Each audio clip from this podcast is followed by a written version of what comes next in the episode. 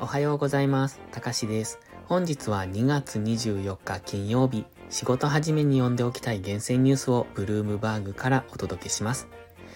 一つ目のニュースです。 ジーセブン 財務省、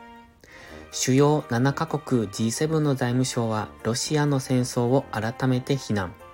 ウクライナ侵攻からいちねんを迎えるにあたり、ウクライナに対する経済・財政支援の強化を表明した。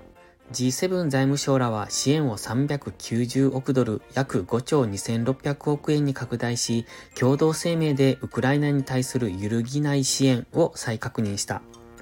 ロシアの侵攻を不法かつ不当で、いわれのないウクライナに対する侵略戦争だと非難した。支援増額により、ウクライナは基本的な社会事業の継続や損傷したインフラの修復が可能になる。次のニュースです。インフレ沈静化予想。日本銀行の黒田総裁は安定した物価上昇という目標達成に向け、日銀として金融緩和を継続していく考えを示した。現在のインフレは輸入物価が主導しており、近くピークをつける見通しだと語った。ジーセブン 財務省中央銀行総裁会議後の記者会見で、黒田総裁は日本のインフレについてにせんにじゅうさんねんどなかばに にパーセント 未満に低下する可能性が高いと指摘。賃金上昇ペースが加速しなければにじゅうよねんどは にパーセント を下回った状態が続くと予想した。次のニュースです。追加利上げ後押し。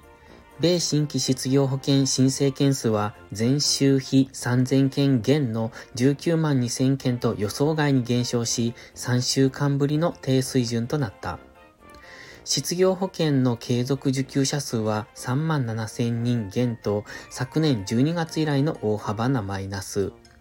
ブルームバーグエコノミクスのエコノミスト、イライザ・ウィンガー氏は、連邦公開市場委員会 エフオーエムシー メンバーはさんがつ会合後も利上げを続ける必要性を裏付けるデータだとみなすかもしれない、と述べた。次のニュースです。次期総裁。バイデン米大統領は世界銀行の次期総裁候補に、米マスターカードの元最高経営責任者、アジェイ・バンガ氏を指名する。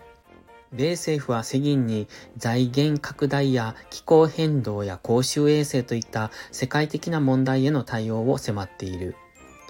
バンガ氏は現在、米投資会社ゼネラルアトランティックの副会長を務める。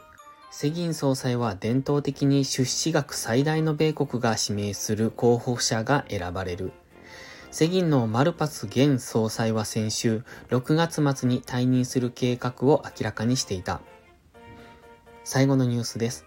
副議長人事。米連邦準備制度理事会 エフアールビー のブレイナード前副議長の後任人選で、ホワイトハウスは候補を絞りつつある。事情に詳しい複数の関係者によれば、最有力候補として挙がっているのはハーバード大学教授のカレン・ダイナン氏と、ノースウェスタン大学教授のジェニス・エバリー氏。このほかシカゴ連銀のグールズビー総裁とサンフランシスコ連銀のデイリー総裁、モルガン・スタンレーのチーフグローバルエコノミストセス・カーペンター氏も非常に有力視されているという。今朝のニュースごほんは以上です。それでは本日も元気よくいってらっしゃい。